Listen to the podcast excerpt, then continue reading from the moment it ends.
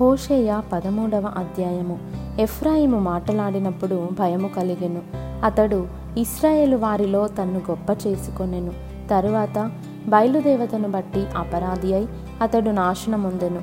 ఇప్పుడు వారు పాపము పెంపు చేయుదురు. తమకు తోచినట్టు వెండితో విగ్రహములను పోతపోయుదురు.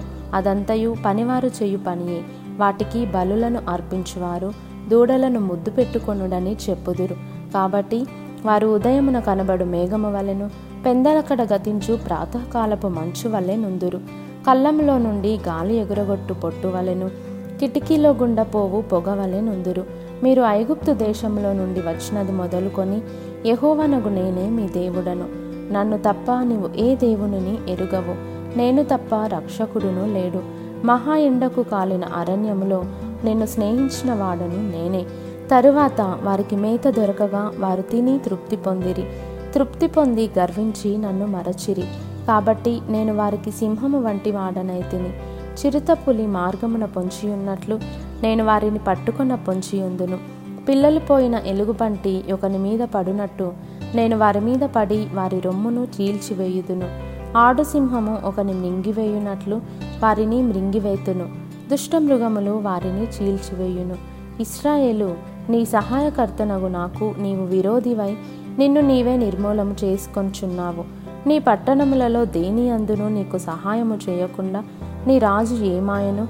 రాజును అధిపతులను నా మీద నియమించుమని నీవు మనవి చేసుకొంటివి కదా నీ అధిపతులు ఏమైరి?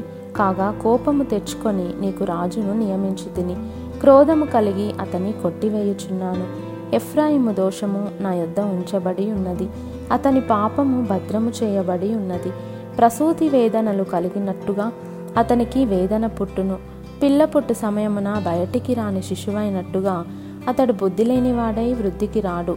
అయినను పాతాల వశంలో నుండి నేను వారిని విమోచింతును. మృత్యువు నుండి వారిని రక్షింతును. ఓ మరణమా నీ విజయం ఎక్కడా ఓ మరణమా నీ ముళ్ళెక్కడా పశ్చాత్తాపము నాకు పుట్టదు. నిజముగా ఎఫ్రాయిము తన సహోదరులలో ఫలాభివృద్ధి నొందును. అయితే తూర్పు గాలి వచ్చును. ఎహోవా పుట్టించు గాలి అరణ్యములో నుండి లేచును. అది రాగా అతని నీటి బుగ్గలు ఎండిపోవును. అతని ఊటలు ఇంకిపోవును.